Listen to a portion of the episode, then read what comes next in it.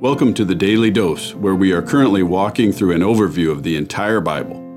When a person understands the truth of how God has worked through history, their whole view on life is enriched with meaning, purpose, inspiration, and power.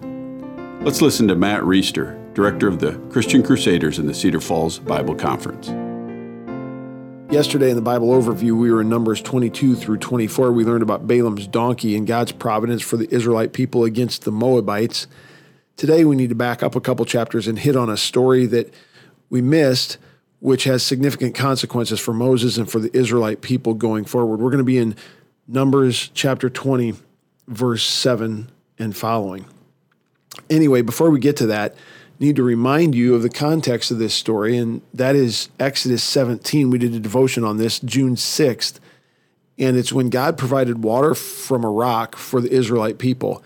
He told Moses to take the staff, the staff that he had proven himself sovereign and faithful with to Moses, and to tap the rock so water would come out. And that's exactly what happened. In, in doing so, he gave the Israelite people water and spared them. And today we find ourselves in a similar situation.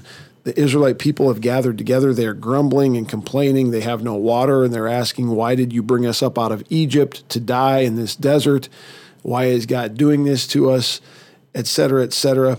And so God calls Moses and Aaron together, and, he, and the Lord says to Moses, This is in verse 8 Take the staff and assemble the congregation, you and Aaron, your brother and tell the rock before their eyes to yield its water.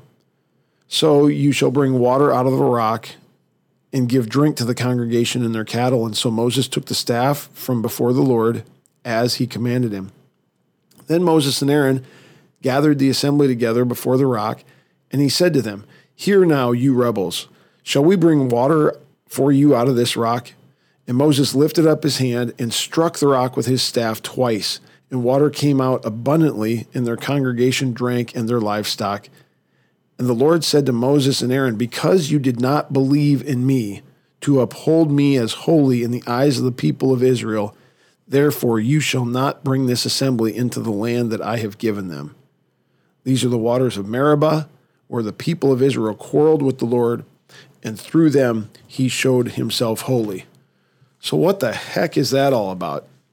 Moses has now been banned from taking the people of Israel into the promised land because what did he do? What what was so wrong about what he did?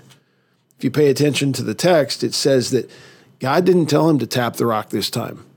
Yes, that's how I provided water for you before. I told you to hit the rock with the staff and water came out in Exodus 17, but this time I'm telling you in verse 8 says Tell the rock before their eyes to yield its water. Don't hit the rock with a staff, just tell the rock to yield water. But Moses does this big dramatic thing, kind of like he did in, in Exodus, and he says, Hear now, you rebels, should we bring water out of this rock for you? Kind of like, look at what we're going to do right now. And Moses lifted up his hand and he struck the rock twice with its staff. Contradicts what God told him to do. And it looks like he was kind of making a big show out of it. Like, this is, look at this rock that we are going to bring water out of for you. Seems like a very small thing, but the consequences were very, very great. From this day forward, Moses knows that he will not be the leader who takes the people into the promised land. Seems like a pretty harsh punishment for a pretty innocent infraction. But the point of this, and it says right at the end of that text, that through this, God showed himself to be holy. God is righteous and God is holy. And when he says, do this, specific thing. He expects that we'll do this specific thing. And when Moses disagrees with him, disobeys him, kind of takes things into his own hands and does it his own way, God is not pleased, and Moses suffers a significant punishment. So, we talked about obedience quite a bit on this podcast. Andrew Nordstrom, who works in our office, had a devotion on June 10th from Exodus 26 about the tabernacle, the importance of the specifications of the tabernacle and following those. And he highlighted obedience. And I think he even highlighted this verse in the New Testament, which I want to highlight again. This is Jesus talking in John 14, verse 21. Whoever has my commandments and keeps them, he it is who loves me.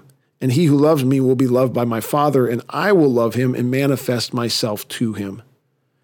Friends, there's nothing we want more than to have God or Christ manifest himself to us, to show us the way that he wants for us to follow in our lives, to, to reveal his plan for our lives so we can follow. We want to have God manifest ourselves, himself to us. And this verse gives a pretty clear formula of how that happens. How do you how do you get God to manifest himself to you? You obey him. Whoever has my commands and keeps them, it's him who loves me, and he who loves me will be loved by my Father. I will love him and show myself to him. Friends, obedience is very, very important. Now, we got to be clear about this. We don't earn salvation. We don't earn a place in heaven. We don't earn forgiveness by being good and obeying God. The Israelites are going to learn this over and over in the Old Testament, and especially in the New Covenant, we know this. The only way that we are made righteous is through faith in Jesus Christ. It's through his death and resurrection, the perfection he lived, the penalty he paid, and the faith that we have in it that we are made perfect and holy and righteous. That's the only way that we're saved. But once we're saved, obedience is paramount. You want to have God work in your life, you want to see Him manifest Himself, you want to avoid detours that might not be necessary. Obey the Lord, even in the small things, as Moses learned in a difficult way that day when he tapped the rock twice instead of speaking to it like God told him to. Lord, we thank you for salvation, which is a free gift through faith in Christ that cannot be earned, but we're also asking you to help us be obedient to you so that we can have the blessings that come from having you manifest yourself to us. We ask it humbly and confidently. In Jesus' name, amen. The Daily Dose is a partnership between three ministries. The first partnering ministry is Christian Crusaders, where you can find weekly 30 minute worship services on various radio stations at ChristianCrusaders.org, and where you can hear other engaging interviews with Christians who have inspiring stories or insights to share right here on the CC podcast. The second partnering ministry is Fresh Wind Worship, where typically they host a weekly worship service at 10:30 a.m. in the Diamond Event Center in Jorgensen Plaza at Western Home Communities. But for now, their services will be available on their YouTube channel, Fresh Wind Ministries, and linked to their Facebook page, Fresh Wind Worship. The third partnering ministry is the Cedar Falls Bible Conference, whose 2019 conference messages are available in video format on their website, cedarfallsbibleconference.com. And don't forget to mark your calendar for this year's conference, the 99th annual, Saturday, July 25th through Saturday, August 1st. If this podcast is a blessing to you, please subscribe to it, leave a five star review, and prayerfully consider financially supporting one of the ministries mentioned above. Thank you for listening, and may God richly bless you.